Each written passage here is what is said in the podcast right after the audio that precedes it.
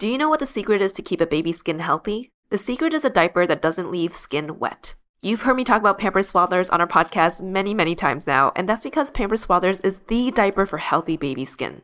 Pampers Swaddlers absorbs wetness better than the leading value brand and provides up to 100% leak-proof skin protection and up to 0% skin irritation. And if you're a fan of Pampers, you've got to check out their new Pampers Free and Gentle wipes, which clean better than Huggies Natural Care and are five times stronger, so they resist tearing during a diaper change. With Free and Gentle, mess meets its match. And if you're like me and you love saving and getting rewarded for something you gotta buy anyway, like diapers, don't forget to download the Pampers Club app today and earn Pampers Cash. You can redeem your Pampers Cash for exclusive Pampers coupon savings and rewards. Try Swaddlers with new Pampers Free and Gentle wipes for healthy baby skin. For trusted protection, trust Pampers, the number one pediatrician recommended brand. Welcome to ABG, Asian Boss Girl, a podcast for the modern day Asian American woman. I'm Janet. I'm Helen. And I'm Chriselle.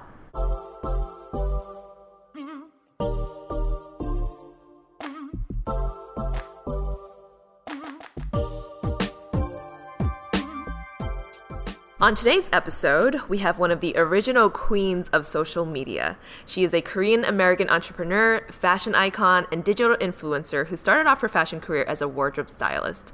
In December 2011, this serious Asian boss girl founded the Chriselle Factor to chronicle her daily musings and personal style. And she has since grown a powerhouse of a following on social media with close to 5 million followers across various channels. She empowers and inspires women all over the world. She recently started two companies, a Boomo Parent and Boomo Work, a co-working space, which we are at today, and virtual classroom that provides education-based childcare and a community for parents who work hard and parent harder. Chriselle's goal is to encourage, educate, and inspire all women across the globe through her personal style, runway trends, beauty secrets, and fashion tips and tricks. And if there's one word to describe Chriselle, we would say it is chic. Mm-hmm. She has also garnered the new name of Rich Mom on TikTok. Yep. We are so excited to have her on the podcast. Please welcome to Asian Boss Girl, Chriselle Lim. Hello, ladies. I am so excited to be here with you guys or have you guys here at Boomo. Yeah. yeah. we are so excited to be here. This is our first time in this space. We've seen it all over Instagram, and let me tell you, it is just as aesthetically pleasing as you see online. It it's is beautiful. so beautiful and comfortable and just like inspiring in here. It's very like I want to sleep here, I want to work here, I want to eat here, I want to do everything well, here. As a new mom to be, you're gonna have to come back. Yeah, oh for sure. One. I will for sure. So I wanted to start off this conversation by asking, you know, not only do you co-run a fairly, this is a fairly new business, mm-hmm. but you are incredibly present and interactive with your followers on your social media platforms every day, while also being a mother of two beautiful young girls. Bring us into the life of Chriselle Lim. What is your daily schedule like? Oh gosh. Okay, so it's a little bit scattered, so bear with me.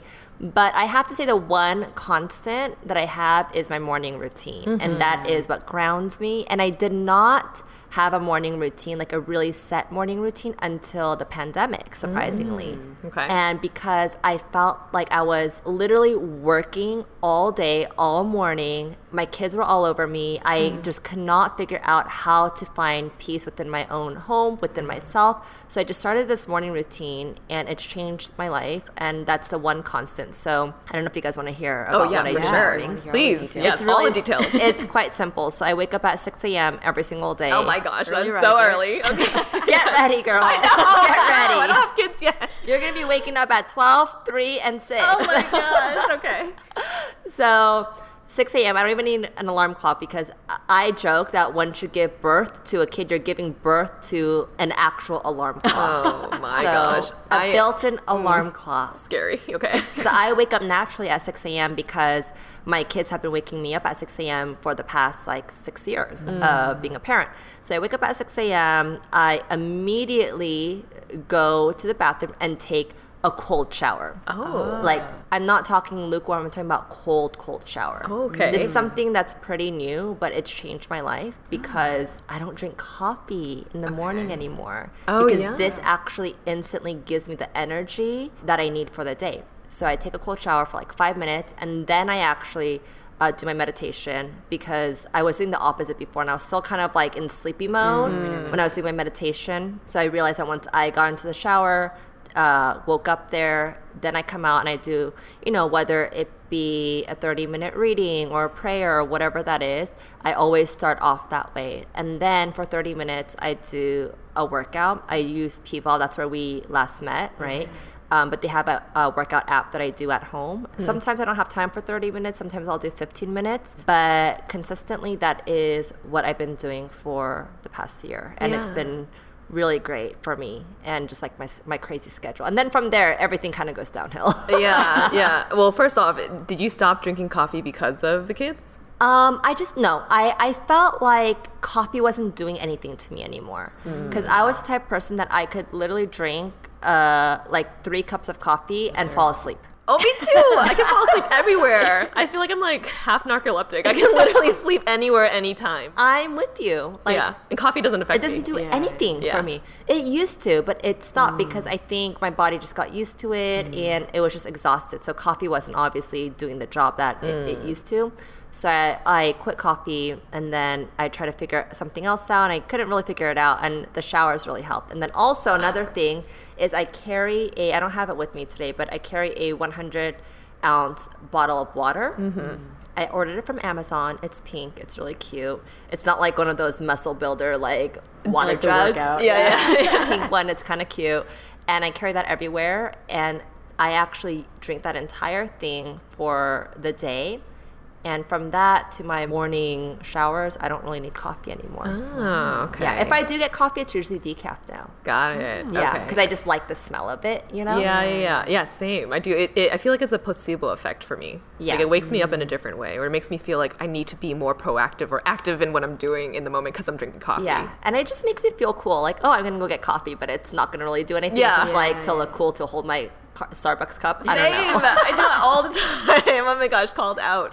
Um, I know. Well, is is your day very different on a day to day basis? Yes. Other than your morning routine. Yeah, so from there, it really just depends. I'll go straight into mom mode usually and drop off the kids at school. If they have school right now, it's summer, so they have camp. And then right after I drop them off, then I usually either come here to Bumo um, and work out of here or work out of home. If I'm recording a podcast, as you guys know, the pains of that, it has to be dead silent. So I can't record a podcast here, so I'll mm-hmm. usually do it uh, stay at home during that time. Mm-hmm. And yeah, I feel like meetings are happening again a little bit, so I take on meetings a lot here in LA. Every day is really different. Fridays though, I do all of my content batching. I do all of mm. my mm. TikToks, Instagram sponsorships on Fridays. Oh, okay. So I don't really film throughout the the week, but on Fridays that's when it's carved out for just content making. and that is how I'm able to kind of be able to run a business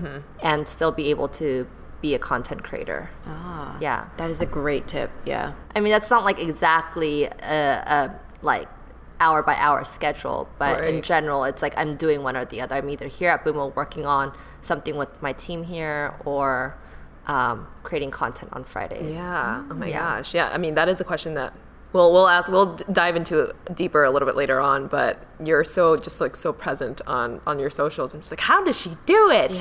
But yes, for anyone out there who is wondering, content batching is a thing. You know, Yep. so you're not balancing so many things at like one time. I do have to say though, TikTok is a bit of a different beast though, and that's what I mm. realized because I used to content batch a lot for TikTok. I mm-hmm. still do here and there, but I realized that those videos that I content batch for TikTok don't necessarily do that well. So I kind of stop. I try to stop doing it. If I know that I have a really busy week, then I will do it.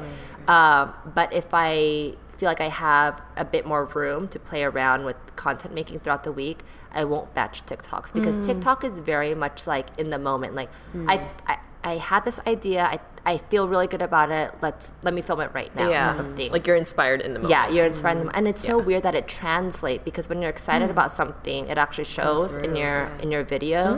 Whereas with Instagram, it's mainly photos. Even though Instagram is now claiming that they're a video sharing Right, app, right, Um, no longer a photo sharing app. I I still think they're a photo sharing app. I post up all my photos there. Same. yeah. So yeah, TikTok is a little bit different. Mm. Yeah. So then the breadth of your day might differ from day to day, right, in mm-hmm. terms of what you're doing. But is there like a set time that you get home for dinner, or what happens kind of like after work? So the bulk of like my work hours, no matter what day it is, it's usually 9 a.m. to about 5 p.m. So usually by 5 p.m. I'm completely checked out. I don't even check my phone because that's the time that I have with the kids. Hmm. So from 5 to about 8:30 p.m., which is if you really think about it, that's not that much time with kids, right? Hmm. Because it's only what three hours, Yeah. right? And so I just really view that as my sacred time with the girls. Hmm. And you know whatever it is that we want to do for the day together as a family, we'll do it. Whether it's going to the park or right now they're really into like there's these things called aqua beads, and it's yeah, it's it's weird. Uh, like jewelry making?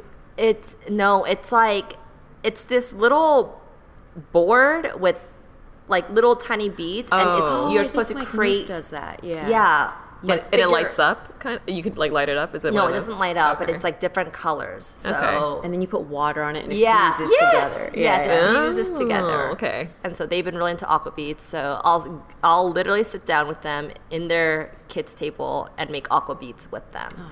and I just like get my hands dirty for about three hours with them. That's yeah, that's a good um, amount of time. Yeah. Like Yeah. talking to a lot of my mommy friends, they like they don't have three hours or they can't mm. find three hours. Yeah. They can't stick to a schedule to allow themselves to have those three hours for their mm. kids. Yeah. I mean, it's I I have help with my mom um, because my mom lives with me right now, and so she helps me with the food, which is mm.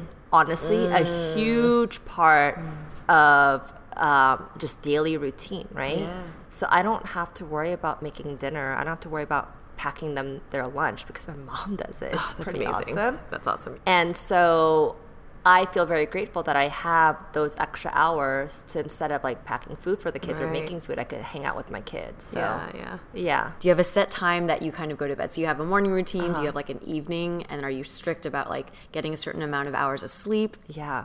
So I do have a evening routine. It's not as intense as my morning routine, but the kids are in bed by 8:30, sometimes 9 p.m. And then from there, this is a funny story that I have to share. So my kids were really adamant that I sleep with them for a very long time, just because I co-slept with my kids for a long time, and it's honestly really hard to break that cycle once you start. Um, just so you know. No, I know. At- well, at what age did did Well, okay, so I could we could do a whole another podcast on just like sleep training, but Yeah. my first my oldest daughter Chloe, we didn't sleep train her. So I co-slept with her up until this year. Oh my gosh. I know. Six years old. Yes. Okay. Um, and then my youngest daughter, Colette, she's two, but we slept trained her and it was amazing. I was like, I can't believe I did not do this for Chloe because one, she has such a positive association with sleeping now. And Mm. she you could literally drop her off in her bed and walk out and she's fine and she's out until the next morning. Mm. Whereas my oldest daughter has uh, really no confidence in sleeping by herself, so it took us Mm. this long, right? But the funny story is that they really wanted a bunk bed. Chloe really, really wanted a bunk bed. I'm like, I'll get you a bunk bed, but I'm not gonna be sleeping in that bunk bed with you. You know that, right? So she was like, Yeah, I know. And I'm like, Okay, so do you want me to get you a bunk bed? Because if I get you a bunk bed, that means that you have to start sleeping on your own and your sister can sleep below you.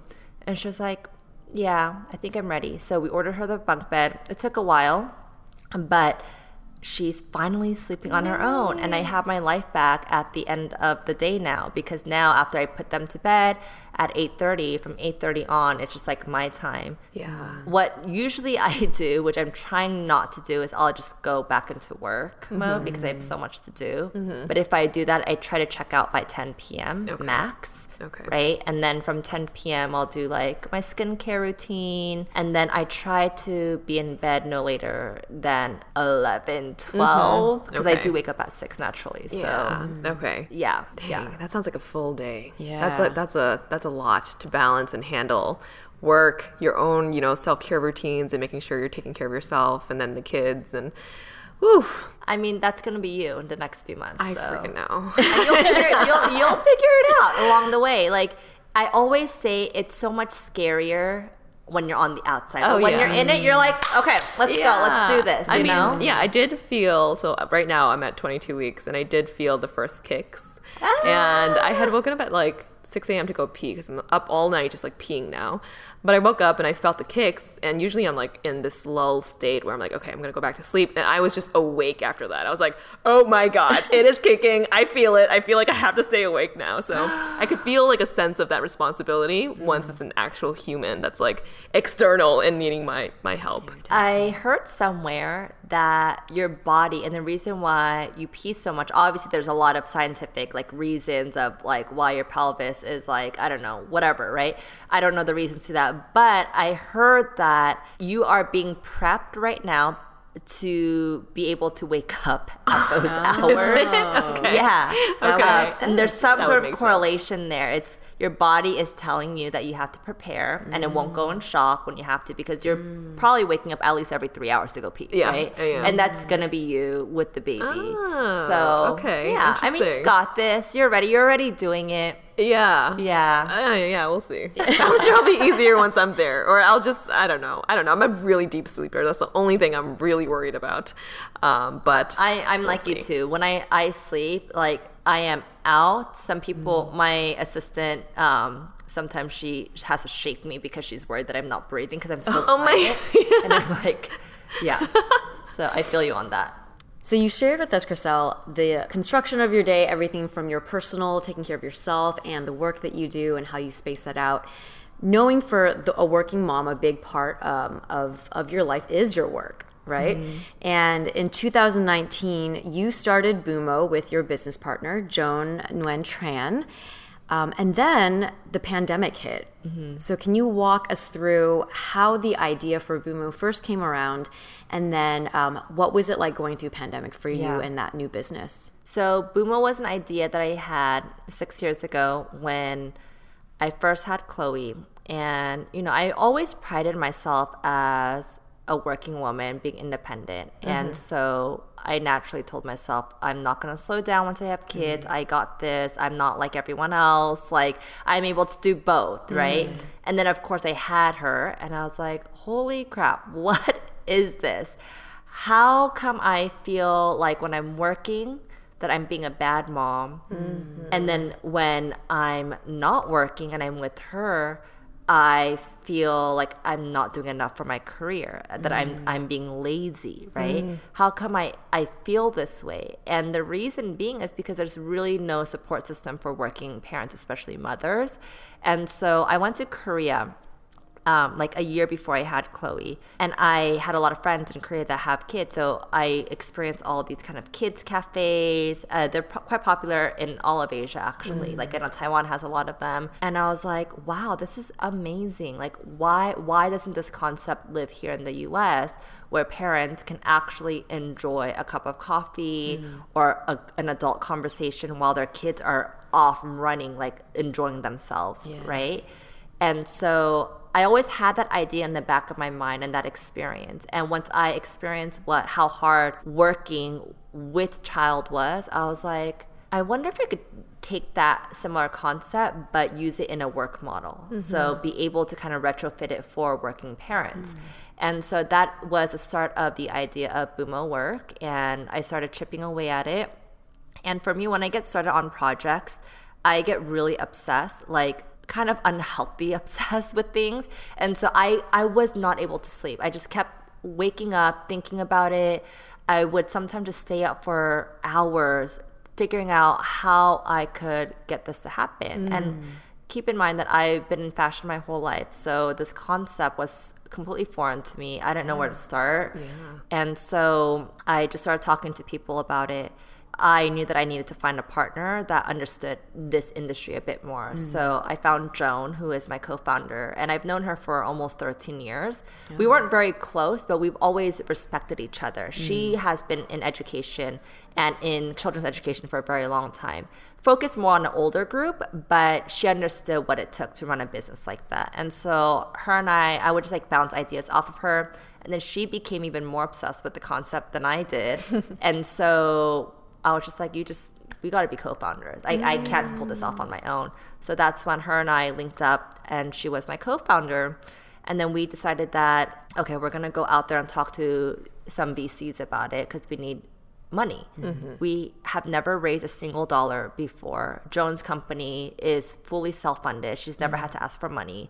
My company, um, as a content creator, everything is self funded as well. I've never raised money before. So we didn't know what we were doing, but we got a few introductions. So we flew ourselves to uh, San Francisco and everyone kindly said no, basically. And we came back and we're like, okay, we we gotta perfect this model because obviously there's something here, but people are not really understanding or seeing the big picture. Mm-hmm.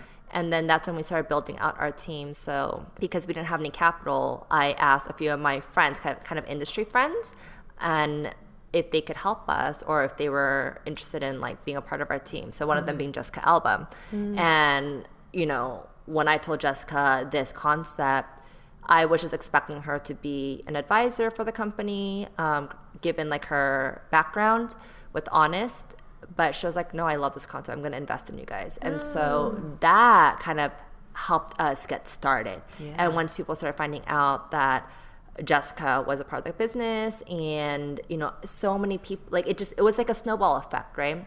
And then here we are at Westfield. They love the concept and they're like, okay, we don't want any other shopping centers. I don't. Want, we don't want you guys to go anywhere else. You guys have to open here. We have the perfect space for you. And in fact, we're going to pay you guys to build out the location. Oh. And so everything just started to happen. Like when as we were putting the word out there, it wasn't the way that we thought it was going to happen because we thought we were just going to get funded right away. Right, yeah. But it didn't work out that way. Um, so we got Westfield, and that was that was when we're like, okay, like we're doing it. Like this is happening. Oh my goodness. Yeah, and that's crazy. that was 2019 and then of course we all know what happened in 2020 Oh, yeah. so Boomo was supposed to open up in spring of 2020 and then the pandemic hit and then Joan and I were like okay what do we do do we just wait around until it's gone and so because we were building out curriculum for our location for the kids here at the center um, we already had it right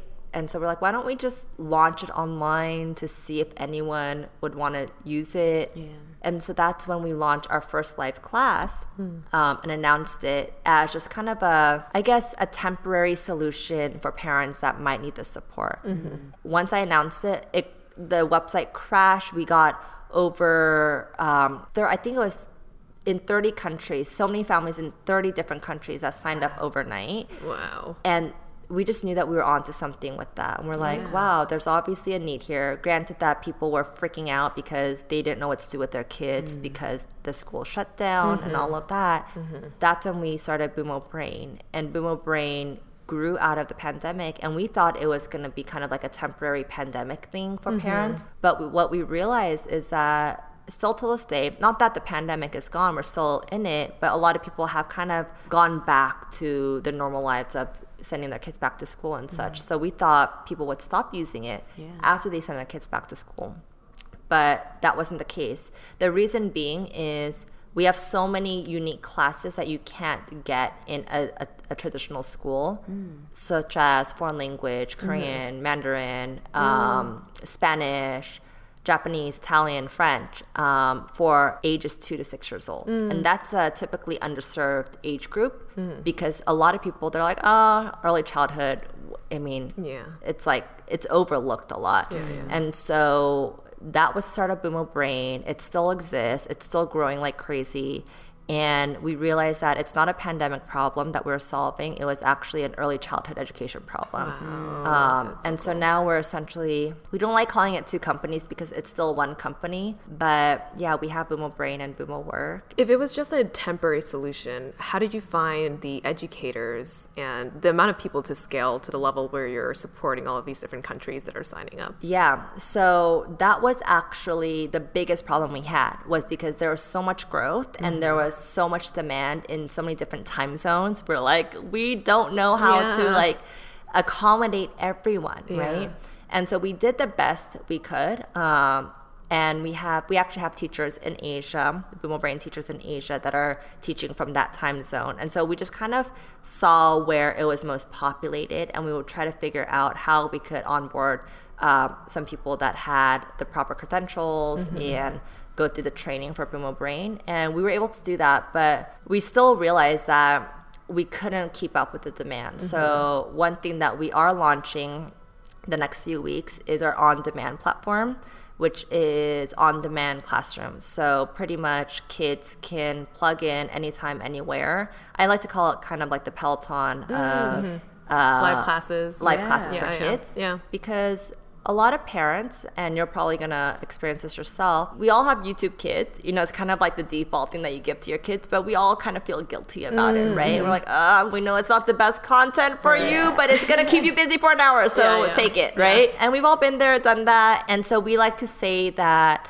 the on demand platform is guilt free Mm. screen time for kids. So if you as a parent need an hour or 30 minutes to plug in and you just really need your kids to be focused on something, Mm-hmm. then you might as well give them something that's entertaining and highly educational and beneficial to them. And so that's Boomo On Demand, which we're launching in the next few weeks. Wow, that is Yeah. incredible. Just Yeah. hearing the story of like how you got to Boomo Brain and how you were able to scale so much, and also the fact that you go, went into brick and mortar during a time where brick and mortar was not surviving, but then Mm-hmm. You kind of went back to your specialty of like online content creation, but in a different, very different industry. Mm-hmm. Yeah. education. Yeah. That's incredible. Thank you. And you know, we thought that the pandemic was going to kill the brick and mortar concept, Yeah. but it actually enhanced our narrative because our narrative is always to integrate family and work. Right? We always view family, parenting on a separate island than your work and personal and social life, mm-hmm, right? Mm-hmm. But we really believe here at Boomo that the future of family and the future of work is integration. So merging the two islands together, the two worlds together, and creating a system that will support both. Mm. And so now a lot of companies are actually reaching out to Boomo, and we're actually opening up in a few corporate campuses because ah. one, companies they are having a very hard time right now trying to get their working parents back to work. Mm. I mean, they're, they're having a hard time getting anyone back to work, but especially their parents, Yeah, right? yeah. And because you can work from home now, you can still be at home with your kids and get your shit done, Yeah. right? So parents are like, I don't want to commute for three hours back and forth. right. And yeah. so why would I go back? So companies are now trying to figure out how can how can they support their working parents. So one, their their people will come back, but also to recruit new talent mm. because as you guys know, we're all kind of in the same age group. What used to excite us, like free beer on Fridays and unlimited vacation days. That doesn't excite us anymore, Yeah. right? Well, once you become a parent, you're just like, okay, that's great. Yeah, yeah, I'll buy my own beer, but what are you going to do about my kids? yeah, right? Yeah, yeah. Um, and so that's a conversation where we're seeing a lot in companies, Mm. and we're very excited because Boomo is in the forefront of sharing with companies a solution for that. Yeah, that is such a perfect integration Yeah. of going into these larger corporations and providing that space. And that's a really good like next step for the company in terms of growth too. So we have a lot of our, I mean, this is our very first flagship, and we almost call it our showroom. Mm-hmm. But obviously, we have members here that work out of here and use the childcare space. But this is the space where a lot of companies come to tour and to see it, Mm-hmm. Okay. and they're like, "Wow, we need this in our our campuses. Our parents will be so happy." And there are studies that show that if you provide childcare, if you are allowing your parents to be with their kids, their happiness level is a lot higher, which will make them more productive. There's mm-hmm. actual studies on this. Mm-hmm. I'm probably saying it wrong, but there are statistics. And so I think people are trying to figure out how they could support working parents because it's also going to help them on their business as well. Yeah, that's great. Yeah. Yeah. I mean, like, gone are the days where you just get a tiny room for pumping, and the room is usually with like a nasty old couch. Yeah. And just like, one, just like the privacy lock. That's it. That was I at my old company. That's all that was provided. Oh, I mean, you're lucky to even have a separate, like, tiny room. I, I feel like most companies, they're like, okay, go, Go use to the bathroom, or something, Yeah, right? yeah. Yeah. And you're like in the stall with like that. The, the, the pumping sound. I've done that before. It's Oh so embarrassing. goodness. Oh man.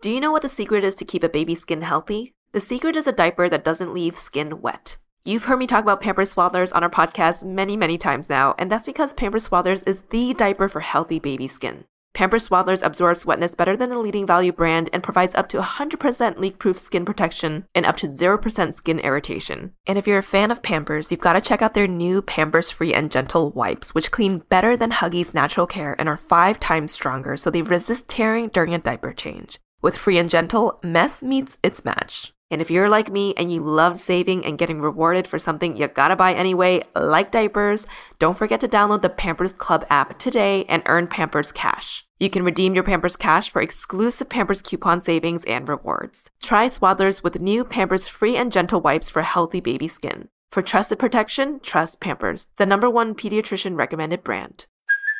Hey, it's Kaley Cuoco for Priceline. Ready to go to your happy place for a happy price? Well, why didn't you say so? Just download the Priceline app right now and save up to 60% on hotels. So, whether it's Cousin Kevin's Kazoo concert in Kansas City, go Kevin, or Becky's Bachelorette Bash in Bermuda, you never have to miss a trip ever again. So, download the Priceline app today. Your savings are waiting. Go to your happy place for a happy price. Go to your happy price, Priceline.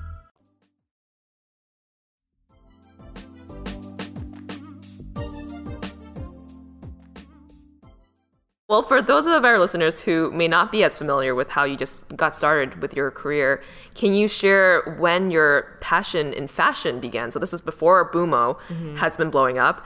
Um, and just like the moment that you felt like building and sharing with an online community could become a career on its own. Mm. I think a mm. lot of people are interested in the creative, but it's like, what is that moment? What was that moment for you? Because I think you were in accounting before. I was in accounting, yeah. When did that transition to just like starting the fashion? So I grew up in the Bay Area. Um, like that's where I went to middle school, high school, um, and my parents were living there for a very long time as well.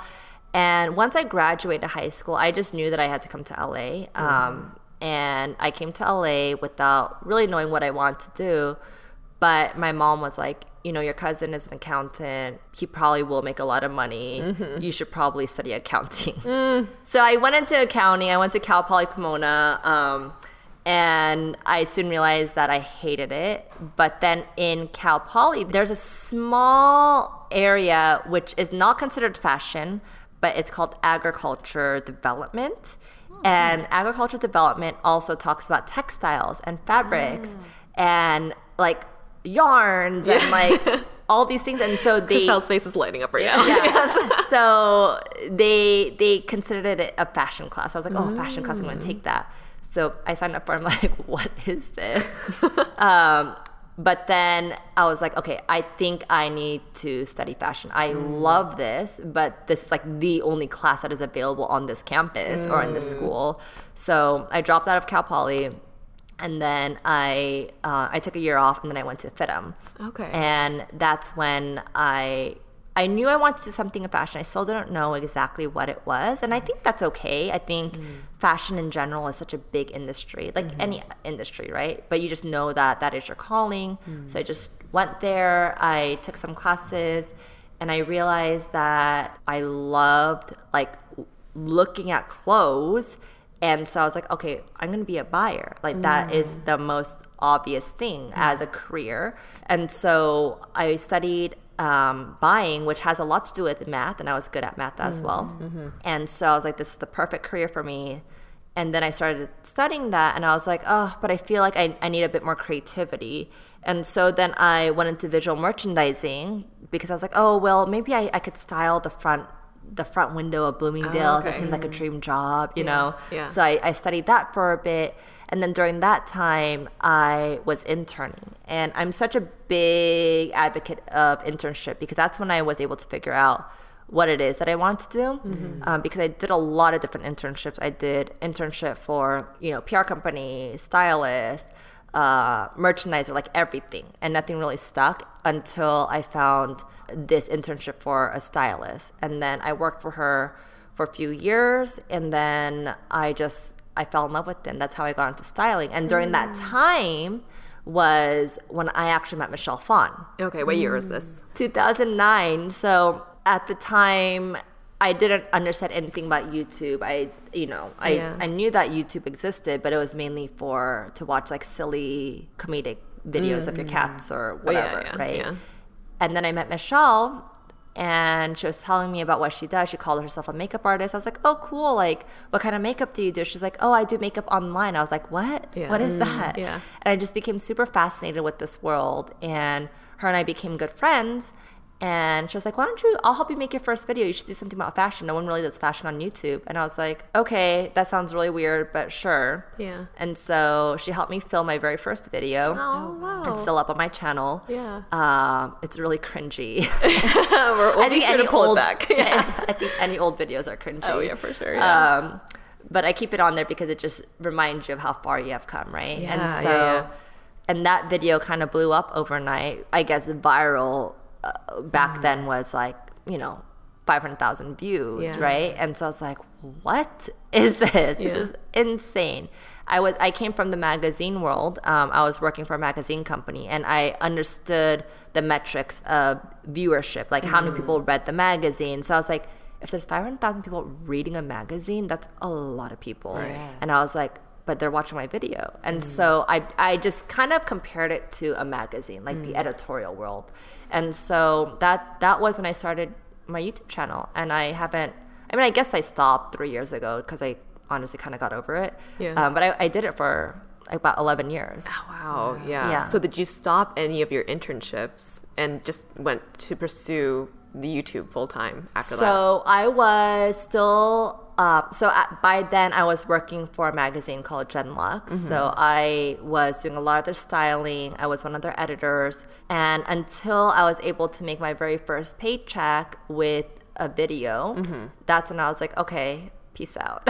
Bye. But the paychecks on YouTube are Oh god, it was it was Slim. funny. It was funny because I was like so proud to make like a five hundred dollar check. That was a lot for me back then. Yeah. And it was unheard of, right? A, a brand paid five hundred dollars for me to make a video, and I was like, if one brand paid me five hundred dollars, I could get fifty brands to pay me five hundred dollars. Mm. And so that's how I viewed it. I see. right. And so I was like, okay, but I need to invest my time into this. Right. And because I was editing everything, I was shooting everything, I was editing everything, I was styling, I was doing everything. It was a whole production for me.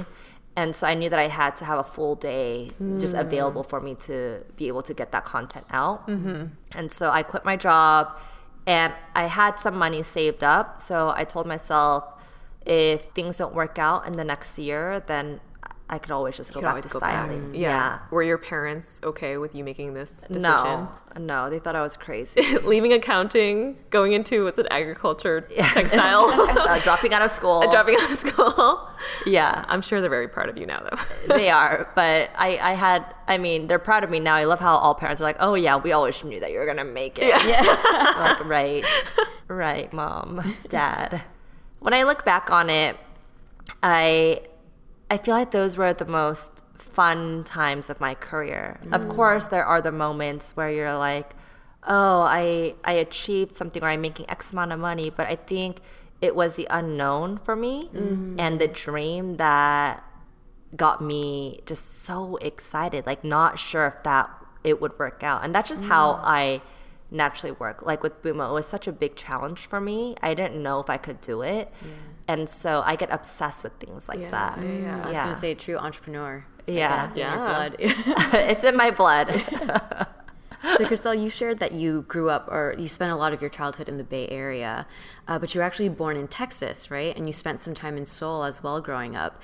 Um, what was it like growing up in the different types of cultural influences that you did, and how has that impacted you as a person today? Yeah, so I was born in Texas because my parents went to school there. Um, they had me when they were in college, and I don't really remember much of it because I was only a year old and then I left Texas and haven't really been back since. Um, but majority of my memories were in the Bay Area. We were in the Bay Area for a few years, and then we moved to Korea because my dad got relocated for his job.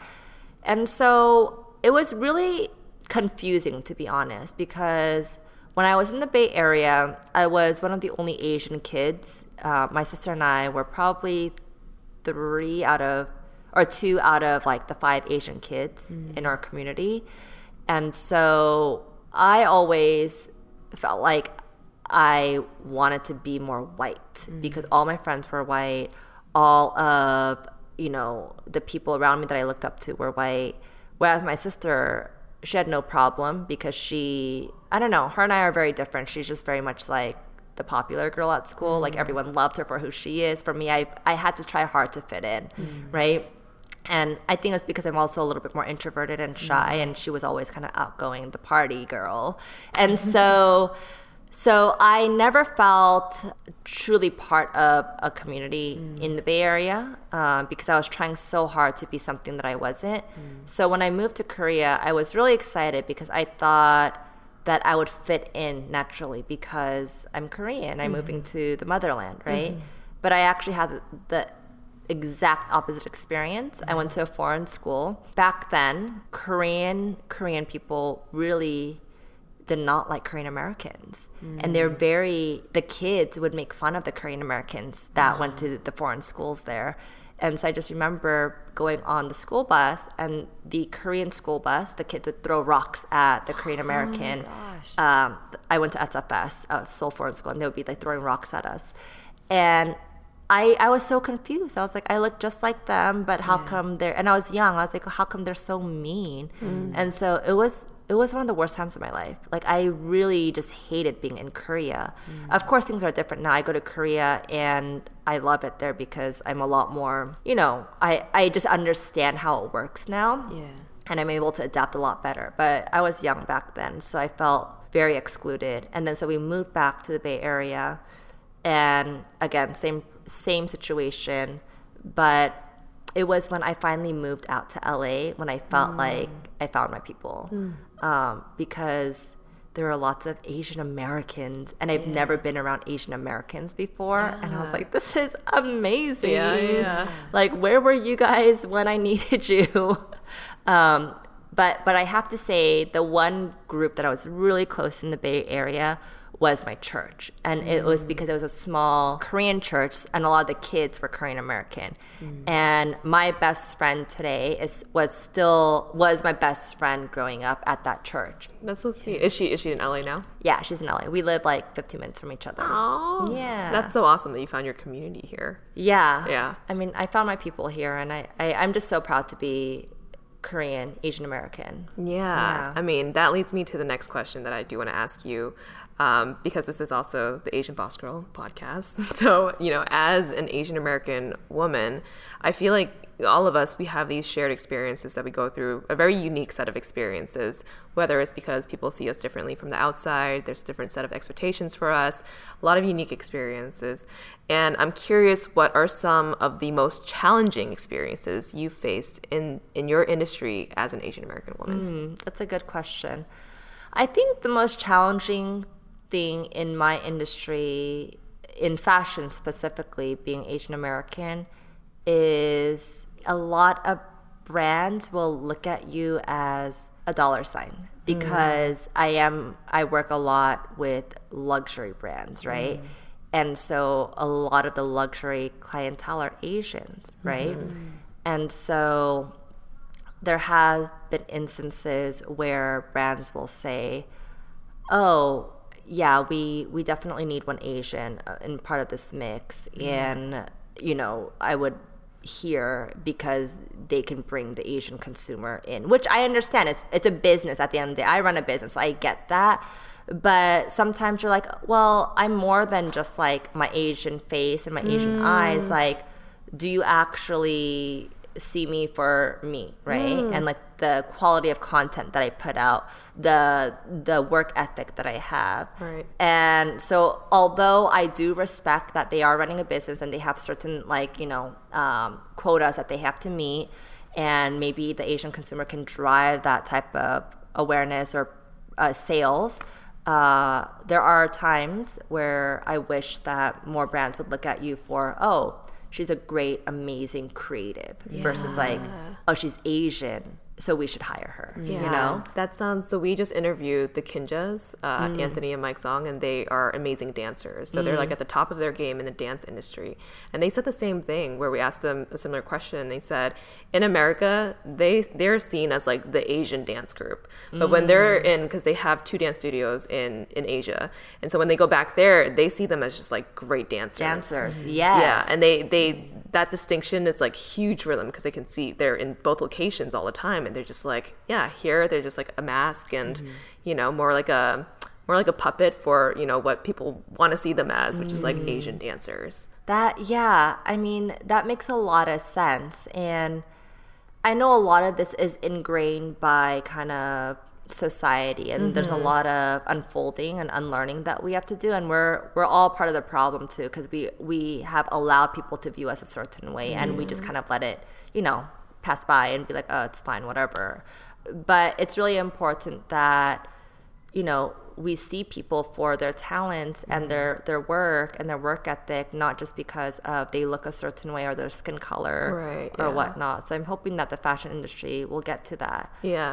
um, but as far as opportunity for asians in fashion i, I feel like there's abundant amount of opportunity hmm. when it comes to fashion with Asian because of that reason. And I hmm. am very thankful for that. Hmm. But sometimes you do wish that they could see you see you beyond that. Yeah. do you feel like because of everything that's been happening this past year there's been more opportunities for you just with like a lot more attention i feel like on just asian people and pe- like a lot of bigger companies putting their dollars behind asian creatives and supporting asian companies Yeah, I think there's a lot more awareness. Yeah. And I've definitely been able to uh, work with some brands that I haven't ever been able to work with during Yeah. this past year because I know that they they have to, right? They have to bring more awareness and diversity to their campaigns. And so I am happy that there is this opportunity and brands are trying to change and trying to make more opportunity for people of color.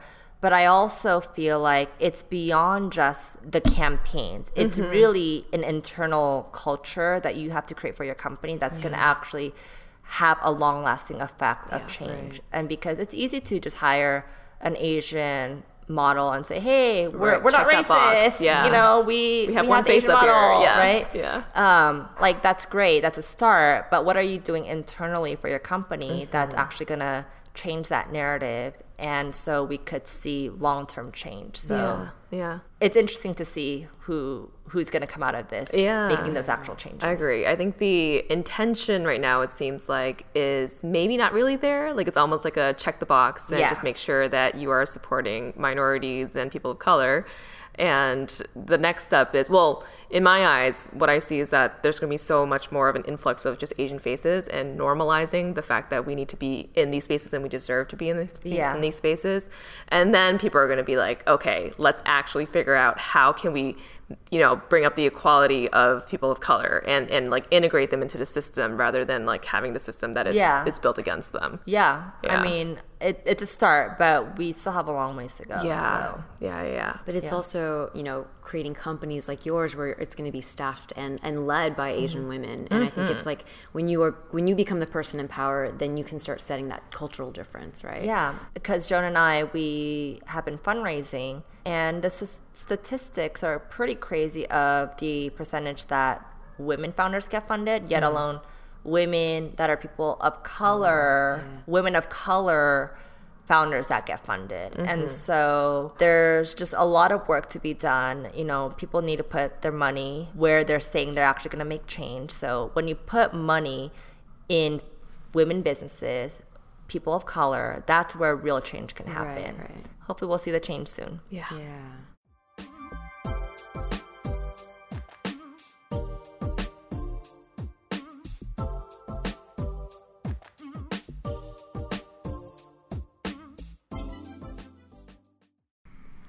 Asian Boss Girl is supported by First Republic Bank. Now more than ever, First Republic's priority is serving their clients and communities. Their personalized banking solutions go deeper than a transaction. For over 30 years, First Republic has striven to leave a positive impact on the communities they serve. From presenting grants to nonprofits in need to going the extra mile to connect individuals experiencing hardship with fair loans, the bank is focused on doing the right thing. Your dedicated First Republic banker will be there to guide you every step of the way. Visit firstrepublic.com today to learn more. That's firstrepublic.com, member FDIC equal housing lender.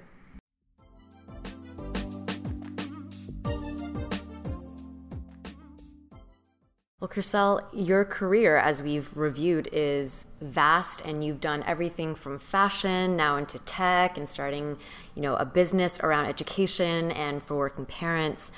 What would you say has been the highlight of your career so far? Because I know mm-hmm. that you have so much more to go and so much more to do. But with all of that, which you know, what is like the highlight so far?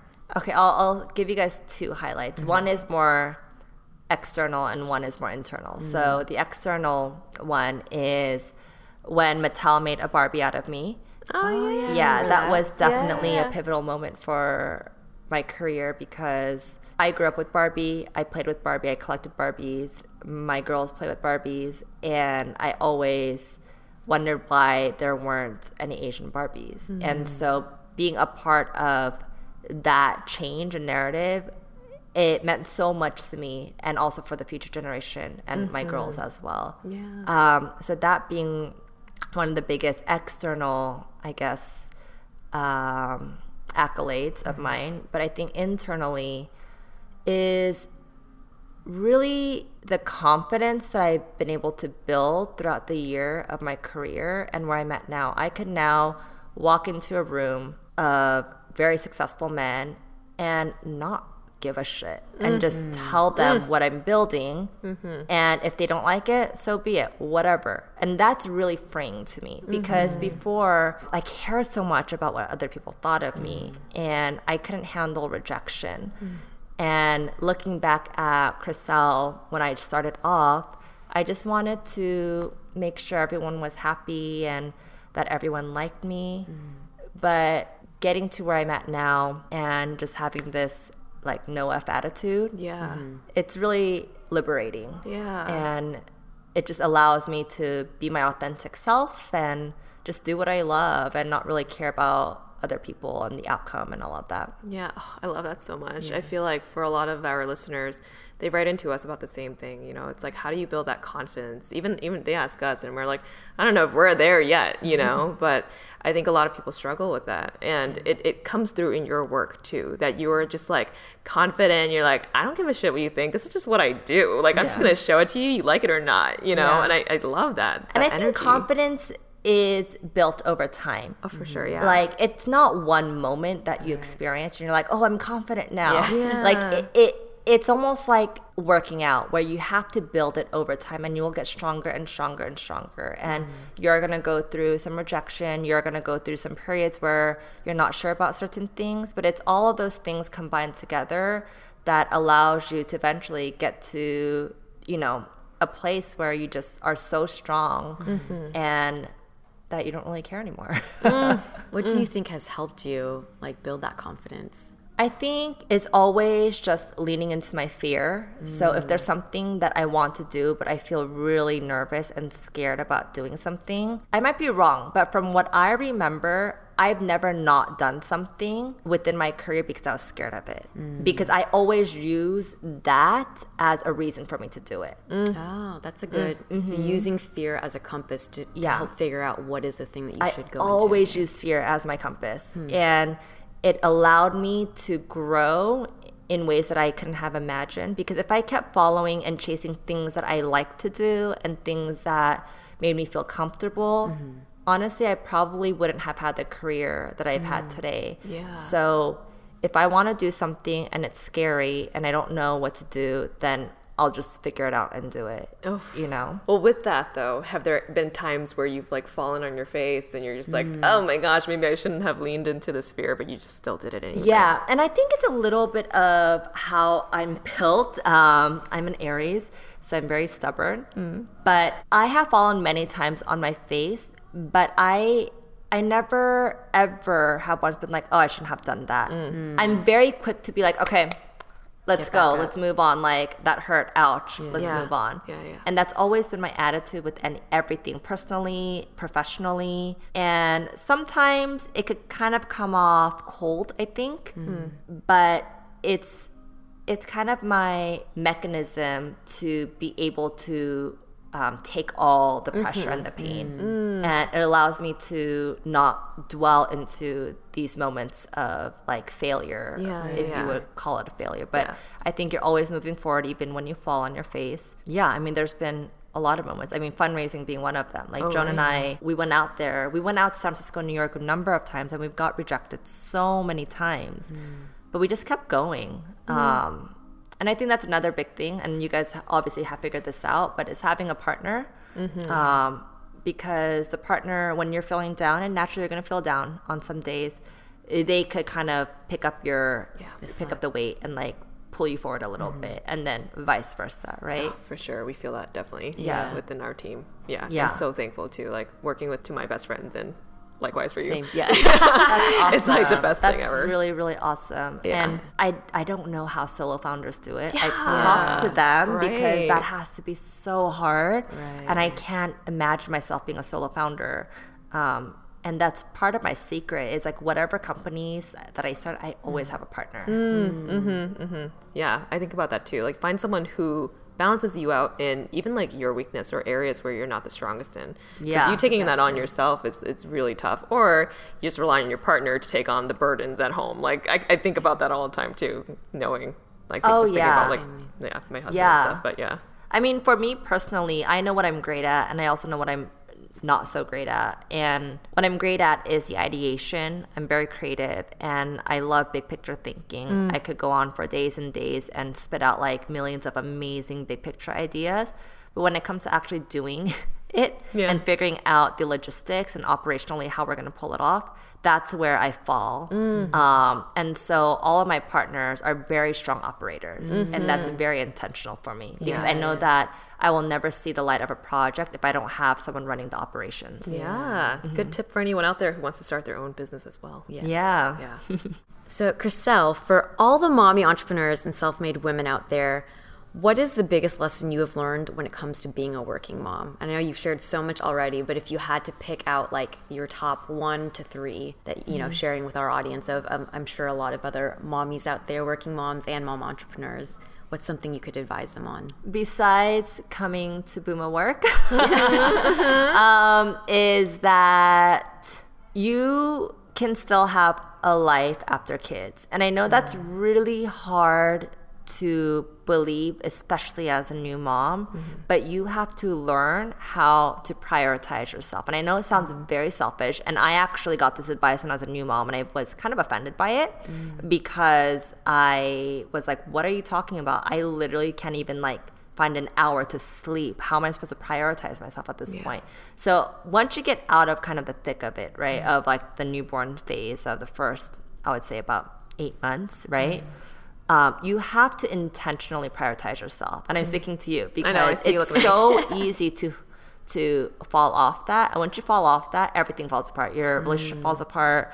Your friendship falls apart. Your social life falls apart. Our culture has normalized it to make it seem like it's okay. Yeah. That oh, okay, like you're exhausted. Oh, that's part of it. You know, Right, right. you don't have a social life. Oh, that's part of it. Yeah. Like you haven't talked to your friends in like a year. Oh, it's okay. You're a mom. Yeah. Mm. And I, I really hate that. Ugh, I I'm already really, really hate feel you that. on that. Yeah. Yeah. And so it takes a lot of work because it's easy to be like, I'm too busy, but you have to put in your schedule that, okay, every third of every month, I'm going to go out and have drinks with my girlfriends. Yeah. I know it's hard. We can make a million excuses, but you have to do it Mm. because if you don't do it now, you won't do it later because you're only going to get busier and you have to make it into a habit. It's almost like working out, right? Working out, every, no one has time for working out. Yeah. But the people that make time for it will always have time for it, you know? That is a great tip for any new moms out there. And I'm like, I'm, I'm looking at Chriselle. I'm like, yes, I'm taking all of this in because I can Yeah. totally see myself just being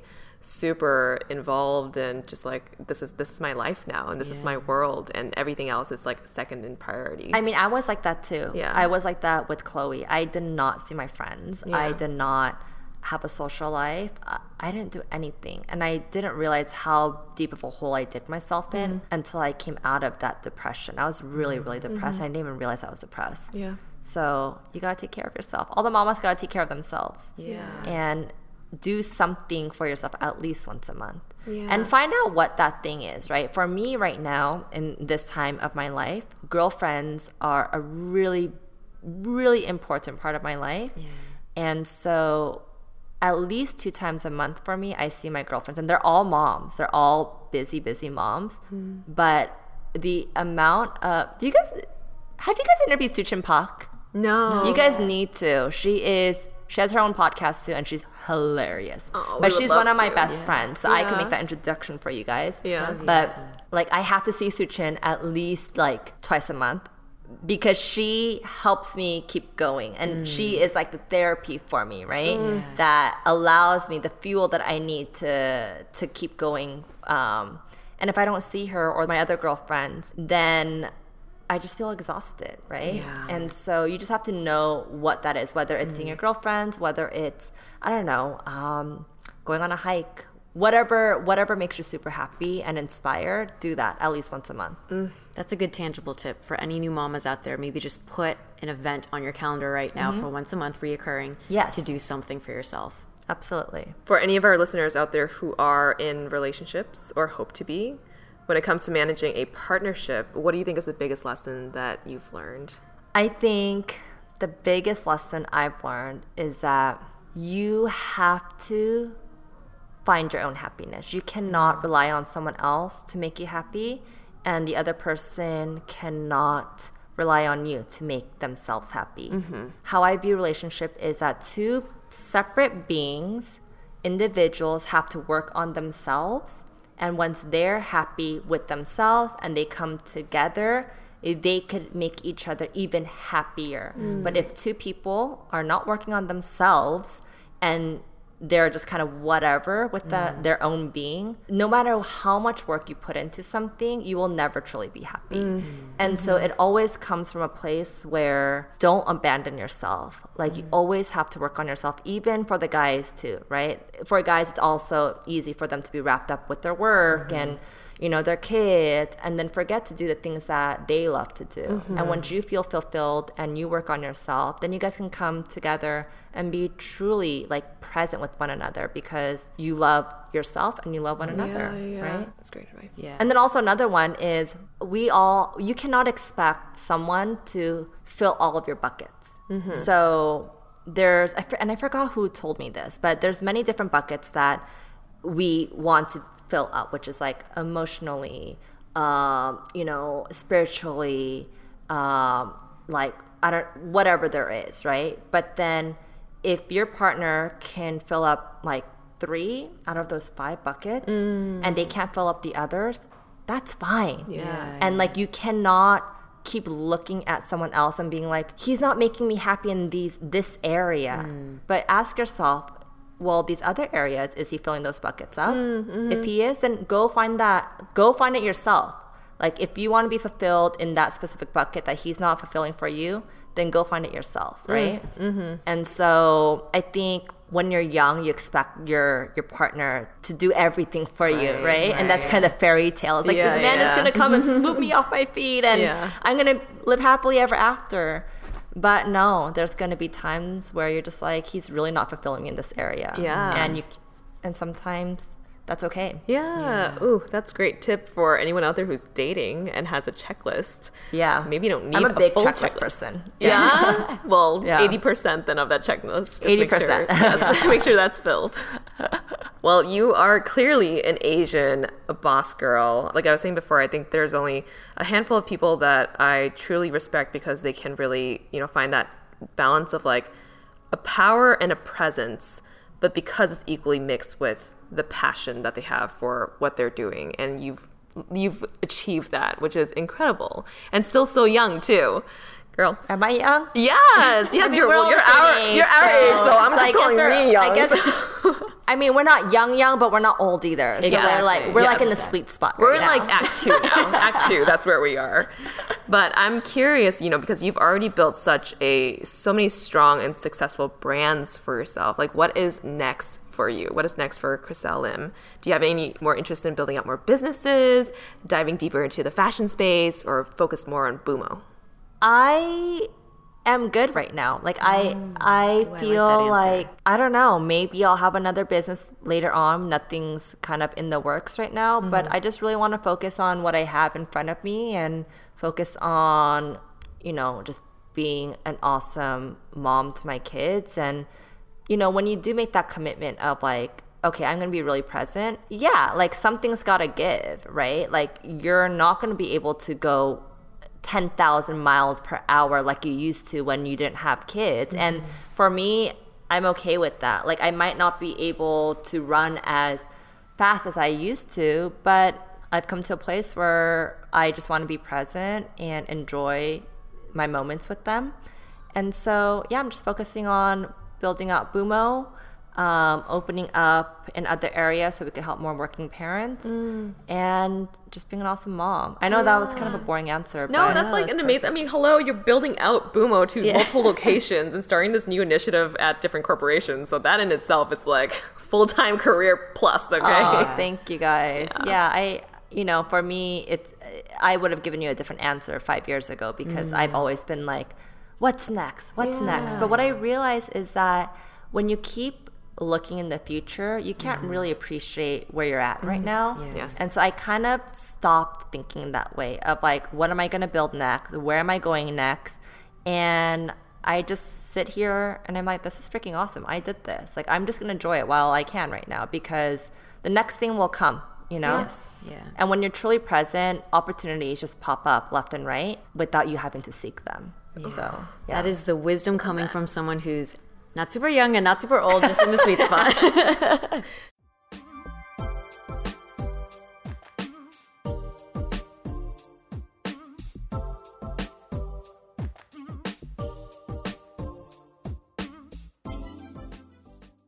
We're going to wrap this up, Chriselle, with a fire round of questions, if you don't mind. So, the first question is What is your holy grail beauty product at the moment? Ooh, my Clé de Peau Beauté serum. I've been using it for about five years. Mm, okay. I have another question. Oh, this is not part of our list, but question: Did you break out a lot when you were pregnant? Mm. I, I got hormonal acne. Yeah. Yeah. And what did you use for that? Just Asking for a friend, yeah. friend, you know. Oh, you're you're dealing with hormonal acne. I mean, I can't tell from here, It's, but it's down here. I mean, there's concealer on my face. but- honestly, I I'm gonna tell you an answer you're not gonna like is nothing. Nothing. Yeah. because one, you have to be careful about these very strong products that will actually help with the inflammation and all of that. Um, but two, it's hormonal, so it will go away on its own, and you don't want to irritate it or dry it out even more. Yeah. yeah. Okay. Good answer. I think I knew that answer, but I've been trying out all these different products, but I knew that answer. I mean, water too. Water helps a Yeah, lot, and yeah. I know that you get really dehydrated when you're pregnant. so- Yeah, yeah. Neon green pea. Yes. Not anymore, but yes. Uh, three must-haves in starting a business. Three must haves. Well, I guess it depends on what type of business, but I would say just in general. I think this is more like intangibles. Mm. Oh, intangible. So not like actual products. Yeah. Okay, three must haves is big picture thinking. Mm. So where you envision yourself, where you want to go. Mm. That being one. Number two is grit, mm-hmm. which is what's going to keep you on course. And even on hard days, it, you will still keep going. And three is the ability to let it go. Because once you let it go, then you're able to go back to being focused on what to do next versus like living in la la land and being like, I'm gonna build this huge company, right? Mm-hmm. Because that's big picture. You gotta mm. have that. But if you have big picture and you don't have um, the actual ability to move forward with what's in front of you, then you're not gonna have a business. So mm. those are my three three tips. Great tips. That was awesome.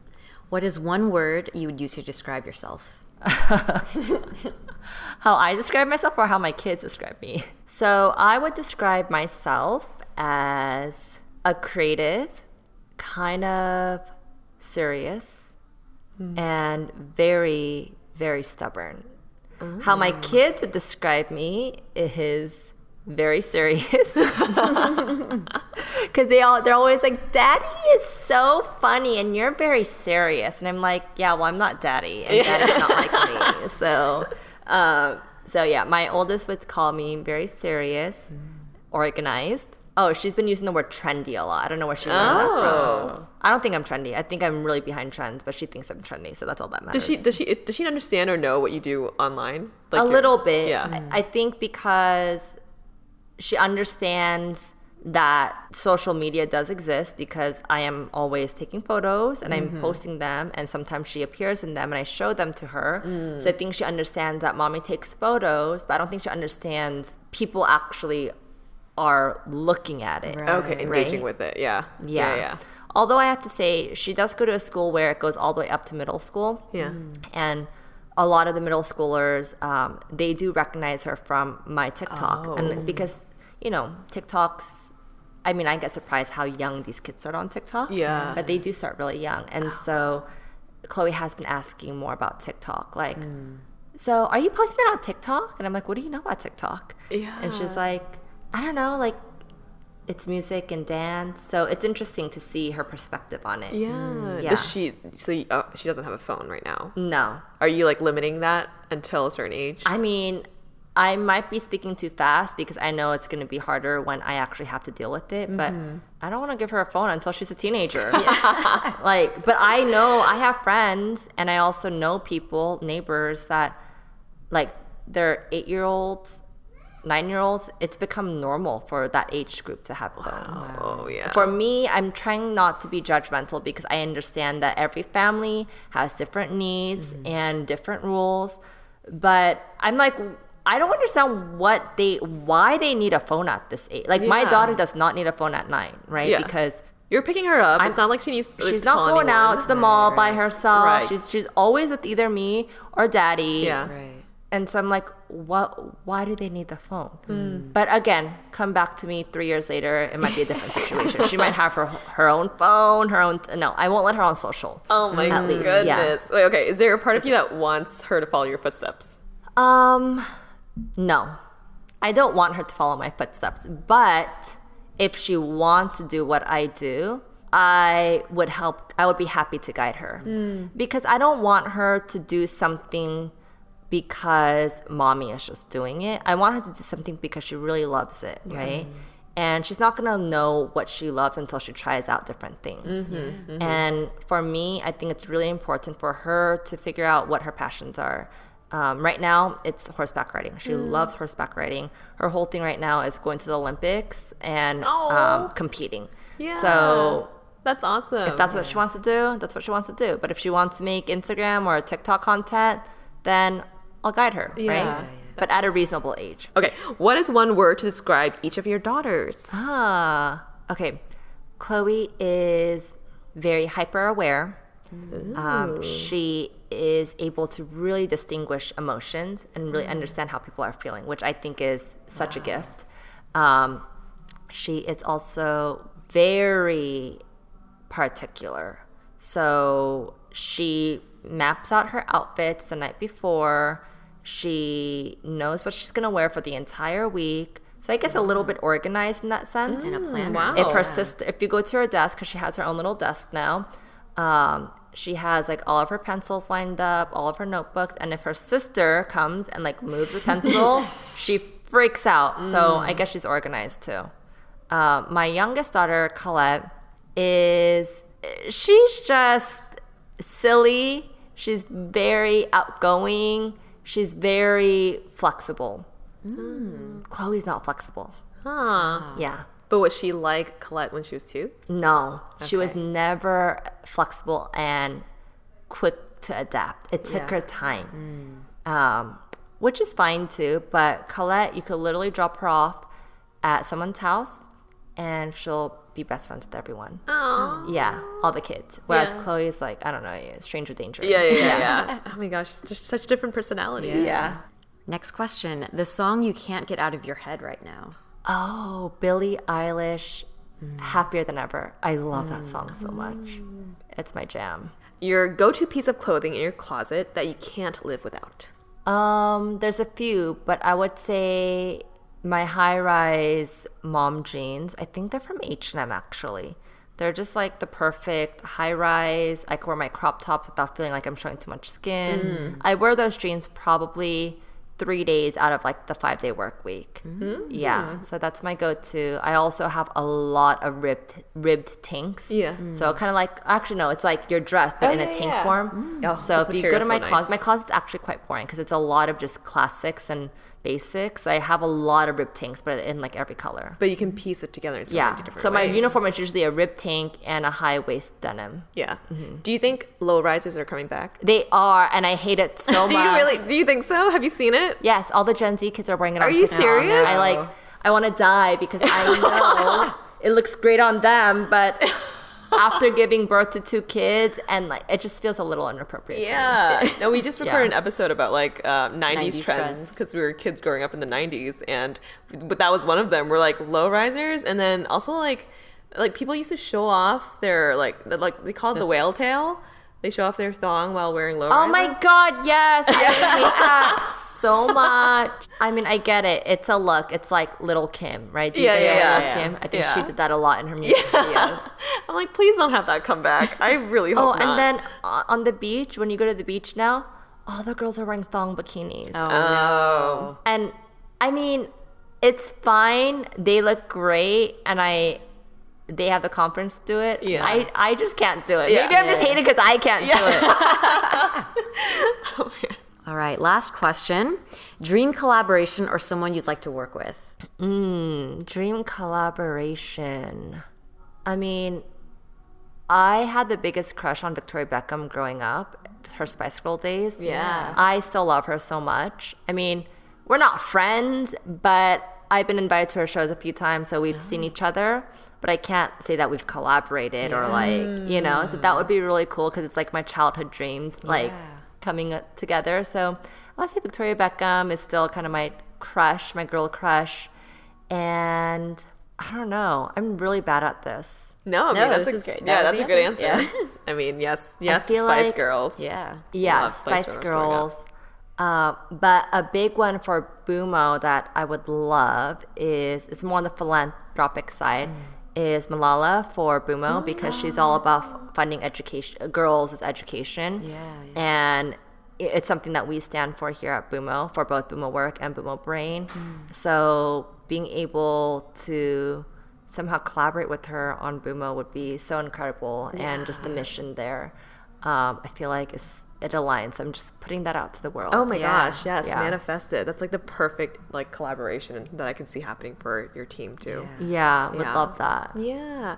Well, okay. How can our ABG community support you in your upcoming projects and everything that you're doing? How can we? We have a large audience out there. How can they support you? If you're a mom, I would say check out Bumo Work at Bumo Work or at Bumo Brain. If you're in the LA area, you definitely have to come to Century City to visit us. Yes. Yes. And if you want to just follow me, I mean, I'm kind of boring, but I'm at Chriselle Lim on both Instagram and TikTok. not boring so- at all. not at all. so entertaining, Yeah. and like you fill up my like day. just like watching your stories. I'm like, when I'm bored, I'm just like, what's Chriselle up to? oh my gosh, I yeah, I just I like stories a lot because I feel like I could just in the moment just share what, what I'm be- doing and be without yourself. Yeah. Yeah, and just be myself. So. Yeah. Love it. Well, thank you so much for joining us, Chriselle. This was amazing. It was great to sit down with you and check out Bumo work. Um, we are so excited to see everything that is going to be coming up for you in this coming year and more. Well, Thank you guys so much for coming. I'm so excited to see. I mean, I'm excited to see you guys grow already, but like continued success, and can't wait to see what's in store for you guys. Thank, you. Thank you. Likewise. If you don't already, please follow us on Spotify, subscribe to us on Apple Podcasts, leave us a rating and review, and share this episode with your friends. You can also support us through monthly donations at anchor.fm slash asianbossgirl slash support, or get some merch at asianbossgirl.myshopify.com. If you resonated with today's episode, let us know in the comments of our IG post. And if you'd like to put faces to our names, you can find us on YouTube where we share vlogs, an audience Q&A segment called Dear ABG, and much more. Our handle on both platforms is at Asian Boss Girl. And to close out this wonderful episode, we have a few shout outs, lots of school and transition ones. From Julia to Mello in Irvine, wishing you the best in your next chapter of your life at UC Berkeley. Congrats, by the way. Julia is very grateful to have had you as her roommate for the past four years. From Melissa to Priyanka in New Jersey, good luck at Harvard, and thanks for being an amazing best friend these past few years. From Yaritza to Jessica in Palo Alto, congrats on closing your first fundraise. As the fearless CEO of Lingo Health, Yaritza is so proud to be your co founder and excited for you all to improve healthcare for immigrant families. I love that. And lastly, from Caroline to Betty in California, congrats on your engagement. We are so excited for what's ahead for you. If you'd like to send a shout out to a friend, check out our link tree and our link in bio on our Instagram and click on shoutouts. And last but not least, thank you to our super talented editor, Michelle, for working all of her magic on our episodes, including this one. And we will catch you all on the next episode. Bye.